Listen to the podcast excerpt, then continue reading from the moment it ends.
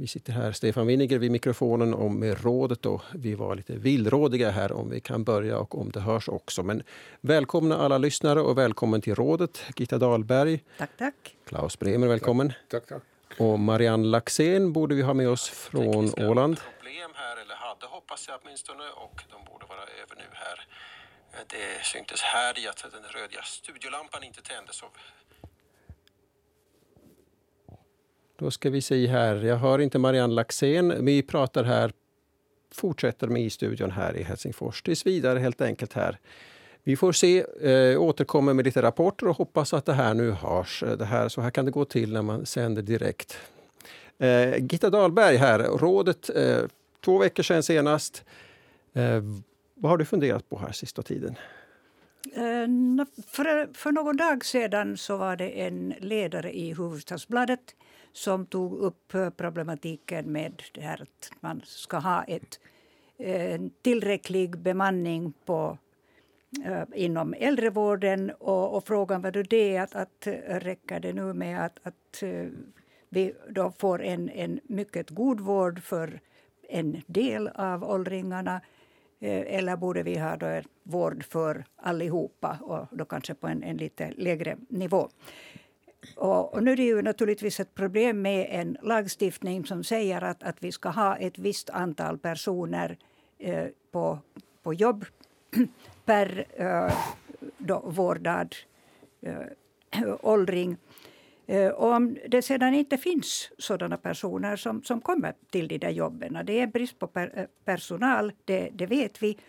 Och, och, om de alla jobbar på, på, en av, på avdelningar eh, eller, eller sådana här åldringshem så då räcker det ju naturligtvis inte till i, i den öppna vården. Så det här är faktiskt ett, en, en stor problematik. Så att samtidigt som man stiftar sådana här lagar så måste man ju försöka se till att man höjer antalet studieplatser för att vi ska kunna få inom rimlig tid mm. då, kunna ens åstadkomma det här goda som, som lagen avser. Men nu är det ju inte så väldigt populärt. Att, att det I synnerhet när, när strejkande, klagande personal eh, berättar om, om hur tungt det är och hur illa betalt det är och, och att man är nästan är dum om man söker ett sånt, sånt arbete. Så då kan man ju förstå att de ungdomarna inte eh, blir så förskräckligt eh, attraherade av, av det här. Mm. Det var den, den berömda siffran, var det 0,7 vårdare per, per boende. Det, det figurerade i debatten tar, väldigt länge, vill jag ja. minnas. Va? Ja, jag, jag har en god förmåga att glömma bort siffror. Men, men det, så att jag litar på att någon annan håller det med i, i huvudet. Men, men det, där, det, det som jag har tyckt hela tiden att, att eh, skulle vara minst lika viktigt är att se till att det finns att man styr den här arbetsstyrkan på det sättet att eh, Eh, det fungerar och att det ger, inger trygghet. Att, får jag, får jag bara avbryta och fråga, att hör ni mig? Ja, um, hej Marianne Laxén, du, du, är med oss från Fredens öar Ja, vi hör dig nu också här. Välkommen nu med här i sändningen här. Vi har haft ganska stora bekymmer här. Ber om ursäkt en gång till här till de ärade lyssnarna. Vi har just inne på att eh, vi talar om vårdare här som eh, Gitta Dahlberg har funderat på sen sist. här. Jo, jag skulle säga då till, till sist att, att eh, jag tycker att, att man inte kan godkänna att det på en, en avdelning där, där det bor väldigt gamla och, och, och skröpliga personer och som ofta dessutom är, är dementa. Att de ska vara Okej, ens, jag kollar, ensamma jag kollar ännu en gång till. Mm. För att det, det har förekommit, uh, nu hoppas jag att det har skett en bättring sedan min mamma var, var vård. För att då, då fanns det nattetid ingen vårdare på den avdelning där hon var. Och istället tyckte man då att man kunde dra upp kanterna på hennes säng så hon inte kunde klättra ut ur sängen. Vilket var hemskt för hon hade grymma sendrag. Och alla som har haft sendrag vet att man måste kunna stiga upp då och stå för mm. att få det att sluta upp. Jag har haft det också. Jo, det, det, är det enda som hjälper och det spelar ingen roll hur djupt man sover på natten. Upp ska man, då måste stå. Så då ska vi se här, Marianne Laxén, nu har vi dig med här i sändningen här. Eh, berätta, vad har du funderat på sen senast och vad gör du på Fredens öar i Mariehamn?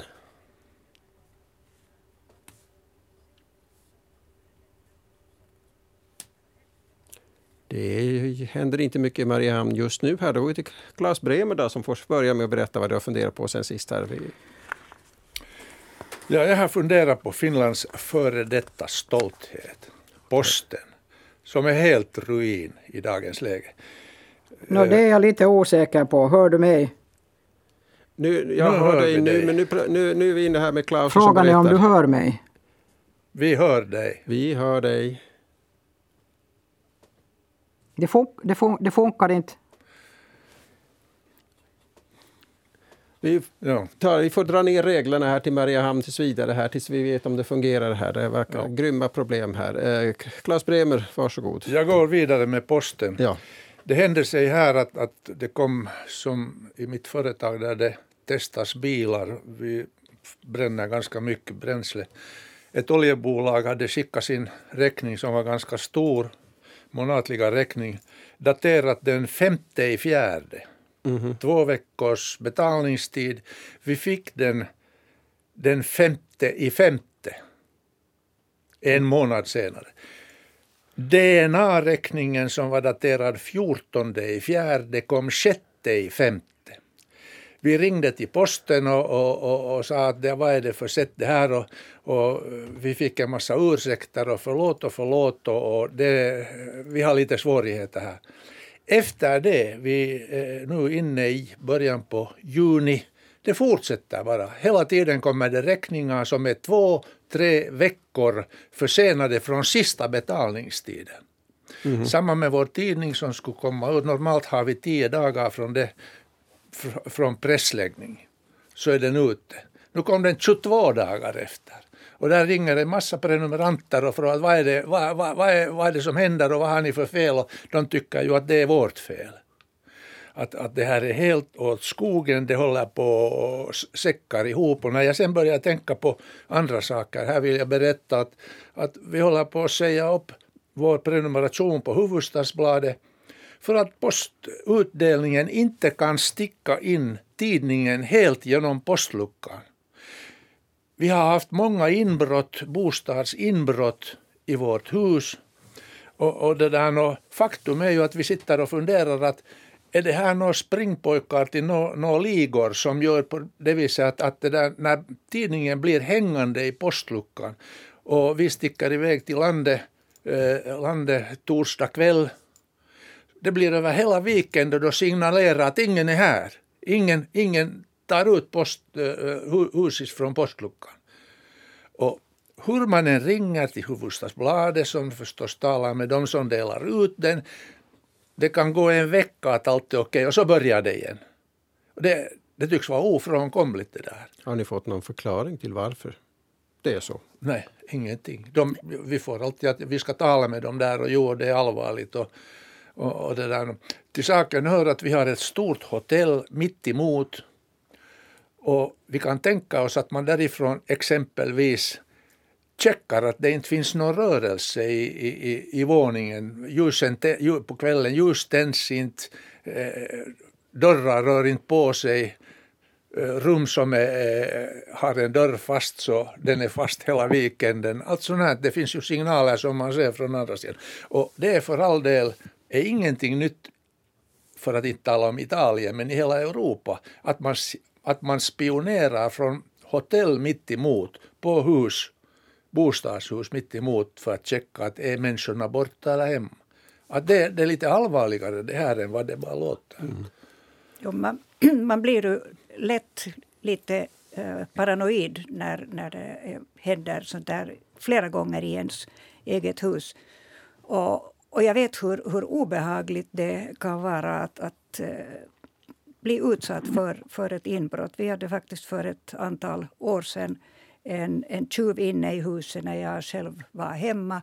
Vi hade rörrenovering på, på gång i, i, i huset och, och målaren hade trots tillsägelser inte använt sig av de otal nycklar som jag sa att de fick använda. Och jag sa att, dörren ska vara öppen bara när man går in genom den och ut genom den. I övrigt ska den vara stängd.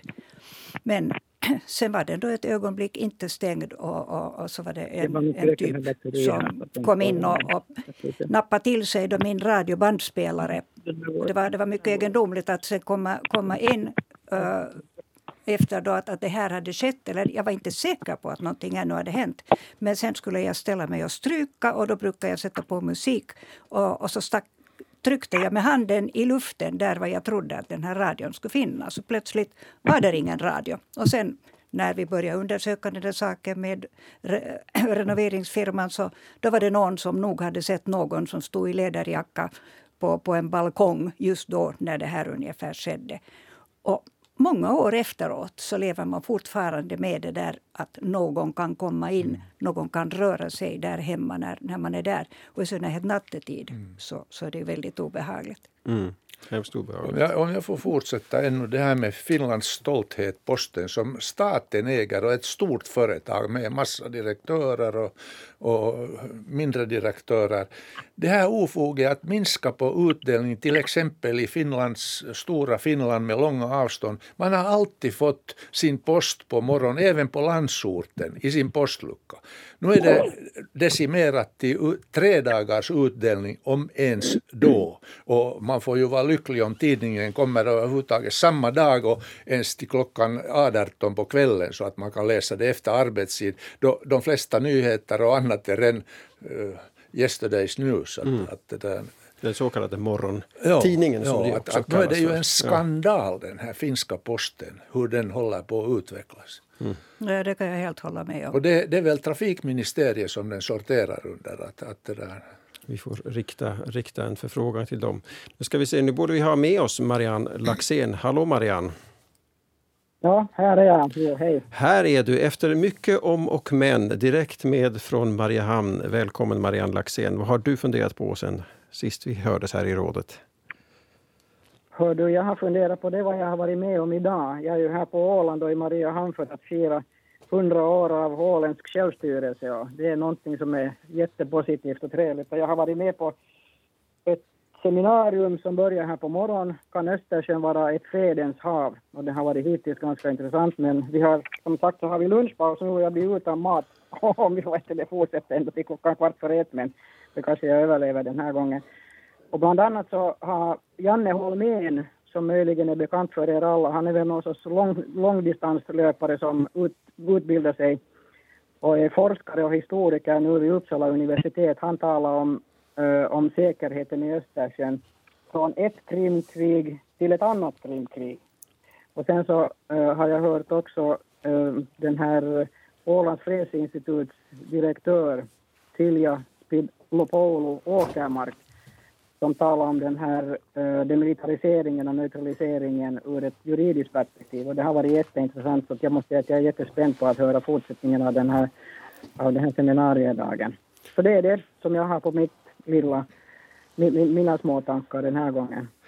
Så där. Det, detta har rört rådets tankar här alltså. Vårdarna och posten och Fredens hav.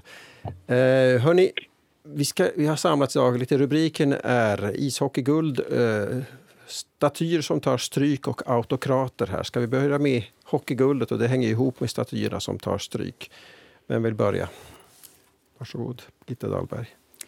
Jag har tänkt på den här stackars Havis Amanda så många gånger tidigare när det har klättrats på den. Jag, som barn har jag nog suttit på ett av de där sjölejonen. Det, det måste nog sägas att, att också jag har en, en synd på mitt samvete. Men, men det, eh, det här med horder av människor som beger sig dit för att, att klättra på en staty, det är ett konstverk. Om, om det skulle vara en tavla och alla skulle ställa sig där och, och, och stryka med handen över den så skulle den ju för länge sedan ha, ha, ha varit ett, eh, det skulle ha gått hål i den. Och, och, och jag undrar liksom att vad är det som får människor att bete sig på det, på det här sättet? Och, och när, när man en gång har försökt skydda den, då vet ju allihopa att, att det finns en orsak till det. Och så behövs det inte mera än att, att någon eller några skriker, skriker att, att befria Amanda, befria Amanda. Och, och så kastar de sig alla då som en man över det här eh, stora staketerna och, och de arma vakterna som ska vara där för att vakta. Så det, det får vi vara glada för att de inte, inte det där försökte göra sig till stora hjältar utan utan lät då den här horden gå för att eh, annars kunde de ha blivit nedtrampade. Jag har själv varit nära att bli nedtrampad en gång eh, ut, vid Stockmans dörrar när jag skulle in på, på galna dagar och folk var galna eh, där bakom mig och, och, och trängde på. Så att, men, men det här liksom totala oeftertänksamheten och, och, och, och sen det där att man, man ska gå emot alla bestämmelser. Så jag, jag ringde faktiskt upp eh, en av, av mina bekanta psykiatrer, Christian Wahlbeck, som, som är väl känner till hur äh, människans psyke fungerar. Och, och, han påpekar ju förstås att, att i, i, i det här fallet så, så hade det ju en hel del att göra med, med den alkohol som man har inmundigat. Och, och då mister man ju nog eh, som känslan för att, att alltså hela det här kon konsekvenstänket, det var ett uttryck som han använde.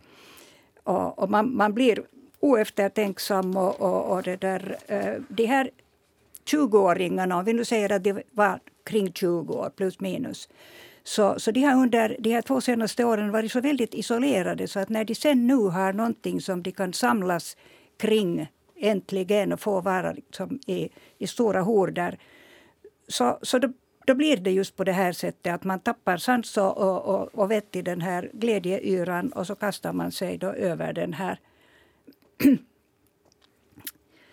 eh, den, den här statyn. Men det var ju inte bara statyn som, som tog stryk utan det, det var ju också då det kära gamla kapellet, restaurang Kappeli. Mm. Där ska, ja. vi ta, ska vi ta Marianne Laxén här emellan här. Har, hur har, du, har du firat hockeyguldet och har du klättrat på Havis Amanda? jag har varken gjort det ena eller det andra. Men eh, det som jag tror att det jag menar utgångspunkten i det här är ju det att Finland vann, eh, vann det här VM-hockeyguldet.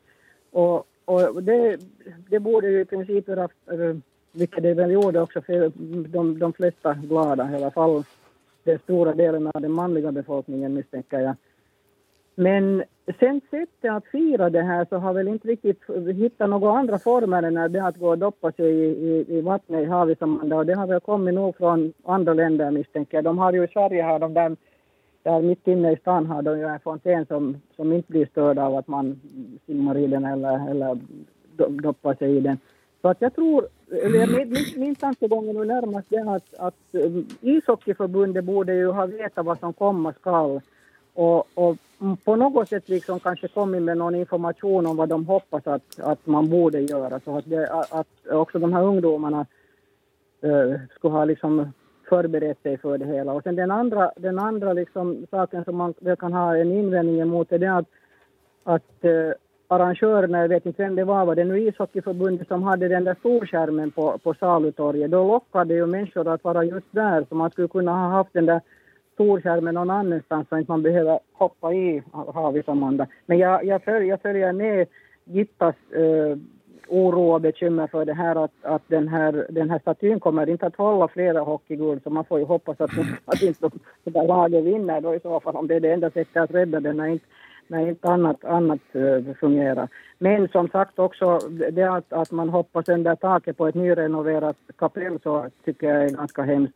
Och jag läste här just nu på morgonkvisten så läste jag Erkki Tuomiojas inlaga på hans egen Facebook där han tyckte att att på basen av de här fotografierna som man har tagit så borde man försöka ta reda på de här ungdomarna, inte för att nu behöva bestraffa dem, men för att, för att liksom visa åt dem vad de har åstadkommit i fyllan och villan, om de nu har varit sen fulla. Eh, men, men, men att, att man på något sätt borde liksom se till att, att de tar ett ansvar för vad de har gjort. Men de borde ju få en bestraffning och det är ju på, på vilket sätt tar man annars ansvar om, om man eh, bara pajas, no, pajas på huvudet? Det hela. Mm. Jag har en alldeles, an... jag har alldeles en annan förklaring på, på det här. För det första så, så det där, man förlikar sig med de här hjältarna som har vunnit världsmästerskap. Och det har att göra med det här finska grunddraget som på finska heter uho. Vi kommer tillbaka till uho. Ja. Och som finnen säger, jag tar fortfarande, det är frågan om kyvyttömien karkelot. Alltså de oförmögnas fest plötsligt att visa att vi, Det var vi som vann, vi, vi som är samma släkt som de här som vann. Och det är inte frågan om att gå och simma utan det är frågan om att klättra högt upp och visa att vi är så här stentuffa. Det har att göra både med kapellets tak och på Havis Amanda. Man måste simma för att komma över dit men poängen är nog att komma upp där bredvid, ha högt upp över folket och visa och festa och själva verket gärna klä av sig t-skjortan och, och visa hur tuff man är. Sen en annan sak, varför det här händer. Jag, jag, var, jag är, hur ska jag säga, jag e, tycker synd om posten, jag tycker synd om polisen. Alltså det är, det är polisen som är ordningsvakt. Det är polisen som ska kunna stå där och skydda om man nu gör upp en barriär med några eh, tunna väggar så det är nog polisen som ska hålla ordning. Och, och det där, och här måste jag säga att finska, finska poliskåren eh, är också en kyvyttömien i en karkelot. Att för det första så skärs det ner hela tiden på antalet poliser. Man säger att nu ska det bli, man, man lovar att 2030 ska vi ha 8200 poliser, vi sitter med 7450 och det bara skärs ner ytterligare. Och om jag får säga att Finland, EUs medeltal med poliser är 318 poliser per 100 000 medborgare. Medeltalet 318. Danmark har näst minst poliser i hela Europa. De har 200 poliser per, per det där 100 000. Finland är den sämsta med 130 poliser. Och det ska ännu skäras ner. Och jag menar, jag känner bättre till ännu, eh, bättre än ordningen känner jag till trafiken och det där är ju rena skandalen. Så det finns ju ingen bevakning på våra vägar överhuvudtaget. Vi sitter med 230 döda i åren när det borde ha varit 130 år. Men om, om man skulle lösa det här problemet med, med att sätta dit då poliser, alla tillgängliga poliser i hela Finland, så skulle vi då ha fullt med, med uh, poliser runt Havis Amanda, runt hela det där torget. Där skulle sen inte rymmas någonting annat. Nej, det är en kväll. Det, det, en man, kan, kväll. man kan inte lösa liksom det, det här problematiken med enbart poliser. För att det, det var ju när de samlas sen i, i tiotusental så, så det, där, det, det, det, blir en helt ohanterlig situation. Det, det är någonting i alltså den här uh, mentaliteten hos finländarna som, som det där uppenbarligen... Eh, det, det är där man borde börja med, med att få på något sätt liksom in i huvudet på dem den här respekten för andra, respekten för andras och, och också den gemensamma egendom, egendomen. Och sen en insikt om att de faktiskt inte själva heller är odödliga. För det är ju någonting som är, är det där... Eh, jag menar det, alla ungdomar tror sig vara odödliga för att allt, allt som dör är i allmänhet gammalt i, i deras eh, föreställningsvärld.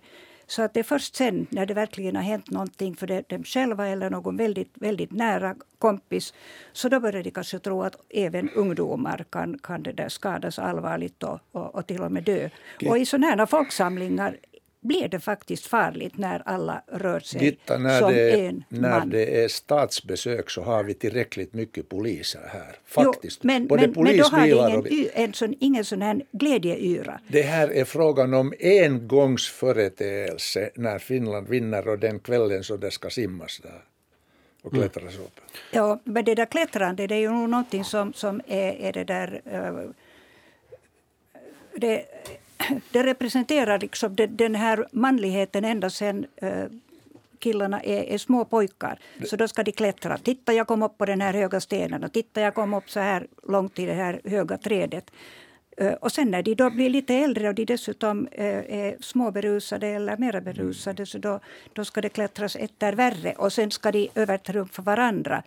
Så att någonstans måste man försöka sätta igång en, en, en sån här kampanj. Och jag skulle säga att, att de här ishockeyarrangörerna och de här killarna i, i landslaget det, därifrån också den där signalen borde gå att det här är någonting som vi inte tycker att, mm. om. Vi tycker inte om att ni firar oss på det här sättet. Så en åtgärdskampanj mot klättring? Ja, vi, vi talar... Mot galenklättring? Inte bara, inte bara, inte bara en, en åtgärdskampanj mot klättring men, men, men jag tycker Gitta har rätt i det. Det, det har jag funderat på också att man borde ju ha en en, liksom en upplysning och en diskussion om hur, hur, det, hur man ska fira när det är någonting som man ska fira, som någonting som man är glad åt.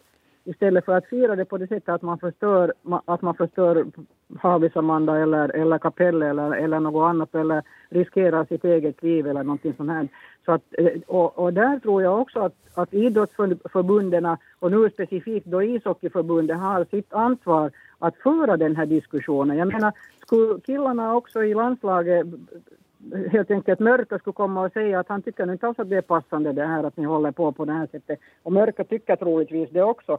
Så då, då tror jag att det har större liksom inverkan på de här ungdomarna att de, att de kanske själva börjar reflektera om att vad, vad, vad, är, vad är klokt och vad är inte och hur ska man kunna fira det på ett vettigt sätt. Ja, och nu är det frågan om sådana här ajabaja att när, de inte när man inte har lärt sig hemma hemma fått någon uppfostran så, så, så är det då någon annan som ska uppfostra dem i, i, i hö, högre ålder. Jag tycker det, det har att göra med det här UH, finska UH. Ja, då vi, vi ska stryka det där UH helt och hållet ur vokabulären. Så, ja, ja, men att så det där, händer ingenting menar fortfar, Fortfarande tycker jag det är polisen som, som ska kunna hålla, hålla ordning och reda. Men polisen, polisen får ju inte göra någonting idag nu, nu är ju uh, riksåklagaren... Om de ställer sig i ring runt Havis Amanda så vill jag nog se dem, de som går, blir handgripliga med polisen. Jag tror jo, det, inte det är det hemska att de blir. De ger sig Nej, på poliser, de ger sig på polisbilar, de ger sig på ambulanser, de ger sig polisen på... Polisen står uh, med sitt pepparspray och tar emot dem. Ja, men det är ju just det som nu polisen är, är det där, blir åtalad för, att, för att ha använt ja, men, pepparspray. Ja, men det var mot sittande människor som Gosse gick och Det är den här Elokapina-demonstrationen det gäller. Ja, men var, just det. det är just det där att var går gränserna? Polisen vet inte heller idag var gränserna går och jag undrar om det är just därför som som riksåklagaren nu, nu det där vill dra de här poliserna inför rätta för att man ska liksom få en, en tolkning av den här riksdagen, lagstiftningen. Riksdagen, vad som är okej okay och riksdagen och budgeten. Vi ska ha mera poliser, inte ha 120 per 100 000 när medeltalet i EU är 318 och Danmark är näst sämst med 200. Det, det, kan jag hålla med om, men, men, men det där, jag vidhåller fortfarande det att, att vi behöver också en, en det där uppfostring och, och en uppfostringskampanj när det gäller respekt för andras liv och andras rätt. Att min, ja, min glädjeyttring ska inte få gå ut över andras säkerhet. Mm. Ett ansvarstagande av idrottsförbunden, sa här Marianne Laxén ja. också. Just det. Ja, jag tror ja, nog att om Mörkö och sådana skulle säga att hej gossar, försök uppföra er. No, det skulle säkert ja, det, ha det skulle säkert lugna också. Mm. Ja. Detta om glädjen. Glädjen är stor att Finland vann guld i hockey-VM och eh, här har vi fått att fundera kring den saken. Vi har Kom en... ihåg en sak.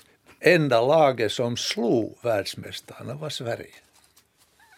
Just det. Och det är Sveriges nationaldag idag, det kan vi notera idag. Hörrni, där nästa, eh, den andra mm, ämnet i vår diskussion här, det var, eh, tror jag, det var Marianne Laxén som ville ta upp. Eh, små och stora autokrater.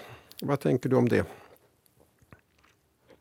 No, det är nu närmast Putin och Erdogan som är aktuella just nu och, och kanske, kanske det här Turkiets Erdogan eh, har, har visat sig vara en storspelare när det gäller, när det gäller politik. Nu har vi ju, har vi ju problem att, eh, att alls börja förhandlingarna med Nato, det vill säga Finland och Sverige. Och som jag nu sa då förra gången när vi diskuterade det här så det är ju lite vansinnigt ur min synpunkt att vara bekymrad om det här eftersom jag har varit emot att Finland och Sverige ska ansluta sig till Nato. Men i alla fall så är det ju ganska katastrofalt nog också att en, en envåldshärskare som Erdogan kan använda det här för, för sina egna politiska och specifikt kanske inrikespolitiska, men det finns väl lite utrikespolitiska syften i det också.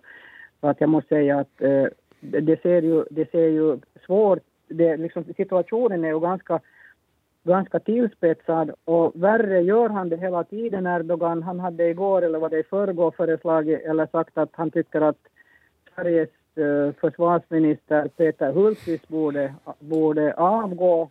Det är ju ganska grymt om, om, om en, en president i ett land börjar, börjar utse regeringsmedlemmar i ett annat land eller avsätta regeringsmedlemmar i ett annat land. Så att, så att eh, jag måste säga att det, det, jag är lite osäker på, jag känner inte, jag känner inte Erdogan, jag har inte följt med Turkiets politik något speciellt mycket, men, men, men det verkar ju inte riktigt statsmannaaktigt det vad han håller på med. Jag skulle gärna höra Gittas äh, version av vad hon, vad hon anser om, om, om Erdogans agerande i det här skedet.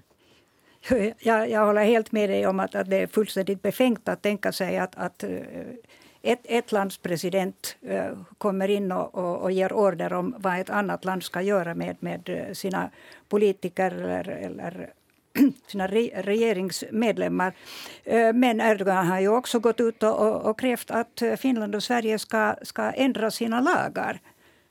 Och, ja. och, det är ju helt oerhört att, att man skulle kunna tänka sig att man utifrån kan, kan komma in och kräva att, att ett land ska börja ändra sina lagar för att tillfredsställa då det andra landets presidents behov eller syn på, på, eh, på vad som är mänskliga rättigheter eller, eller inte. Eh, sen blir det ju förstås inte bättre av att, att man har då eh, starka krafter i, i svenska riksdagen och, och, och har lite underliga gått säga, den, den kohandel som, som där har skett också, så den, den gör ju det inte lättare för, för det där Magdalena Andersson att, att uh, föra, föra fram på ett väldigt trovärdigt sätt att man inte stöder kurderna mm. på, på det sätt som retar upp Erdogan. Men, men det där Erdogan tror jag nog som är, är på väg med, med eh, nosen raka vägen in mot muren. Man kan inte gå, gå på på det här sättet hur, hur länge som helst. Det finns ju mäktigare länder också i, i Nato än, än, än Turkiet.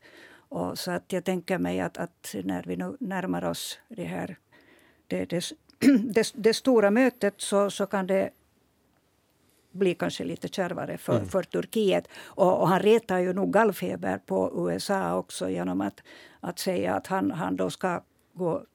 Han ungefär har ett behov, han behöver gå in i Syrien och, och men är det inte så att de här autokraterna förstår bara autokraters språk? De, förstår, de behöver ja. viss liksom påtryckning därför att det, det är deras sätt att... Så är det väl. Jag måste säga, här igen, ju här igen ser jag inga problem i den här situationen. Han kämpar som ett djur för sitt återval. Som ligger ganska nära till hans och han har mycket, mycket motståndare där på, sin eget, på sitt eget slagfält.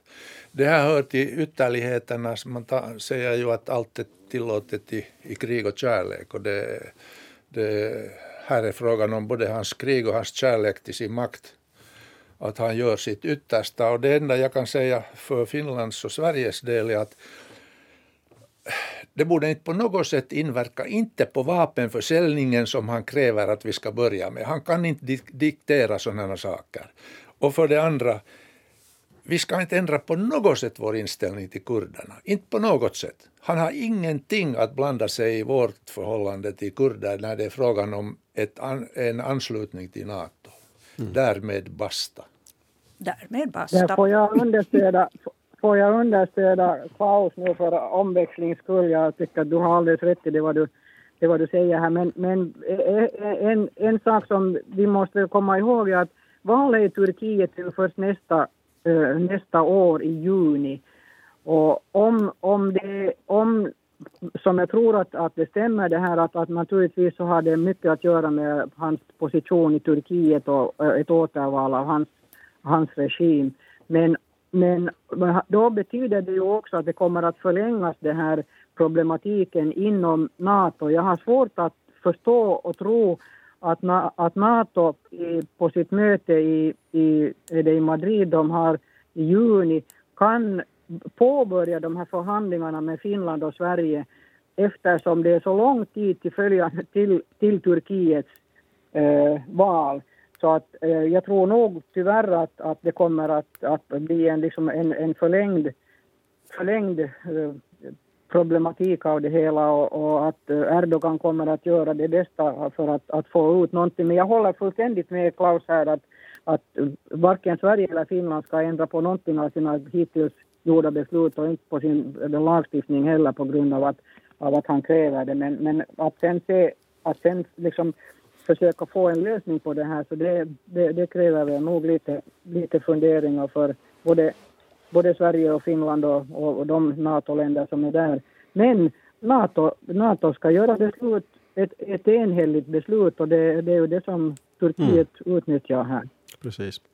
Men hur, hur, hur tänker ni då här som finländare att, att här, vi ska fatta självständiga beslut och så sitter någon i Ankara och anser att börja tala om för oss. Hur känns det?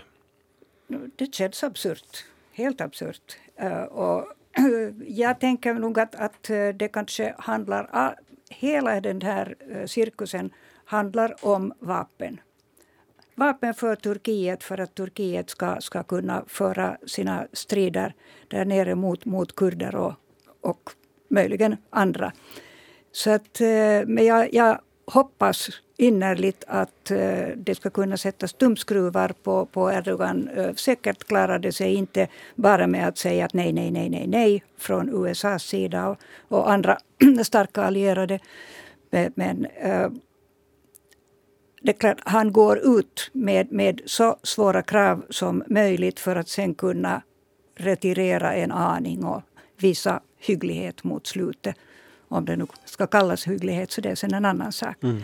Men, men jag tror nog att den här, den här saken löses. Och, och, och självklart är det ju att, att det som, som godkänns inom, inom EU, som är EUs uh, linje, så det är ju den som Finland och Sverige också ska fortsätta att hålla. Och inte ska vi börja där liksom med några separata egna lagändringar för att tillfredsställa en, en diktator i ett annat land. Jag ser på Igen. Ja, men om vi utgår ifrån, får, får jag bara säga att om vi utgår ifrån de krav nu som Erdogan har ställt så kan vi ju inte ge efter på någonting. Och det betyder att vi inte har, vi har inte liksom några möjligheter att förhandla om några eftergifter. Hur kan han då, hur kan han då i, liksom med, med ansiktet i behåll säga att han har fått någonting? Nej, inte det är vi som ska ge det, inte det som är frågan, utan det, det är nog de här stora och viktiga vapnen för honom kommer ju annanstans ifrån, inte från oss. Det är klart att han Nej, kan... Men kan vi vara glada, kan vi vara, kan vi vara glada om, om, om USA nu mitt i allt ska ge efter för att få in Finland och Sverige i... Det, får jag nu säga någonting också? Det är, helt kl- Tack. det är helt klart att han säger vad han vill. Han får ju säga vad han vill. Frågan är vad vi gör. Och vi har väntat så här länge på att komma in i NATO kan jag säga 20 år. Så om vi väntar lite till, men inte fasen ska vi böja oss för en sån där gosse utan Nej, vi ska hålla, hålla ja. vår, vår stil och dessutom det är någonting som högaktas i Europa trots att de är vissa sydligare europeiska länder inte ser hela kriget i Ukraina på samma sätt som vi. Ändå ska vi kunna stå på den linje som vi har valt. Så är det. Väl talat. Detta är slutordet i, i rådets sammanträde idag i slaget efter tolv. Tack så mycket säger jag till Gitta Dahlberg, Marianne Laxén och Klaus Bremer. Mitt namn är Stefan Winniger. Tack för att ni lyssnade och vi hörs igen. Tack och hej. Tackis.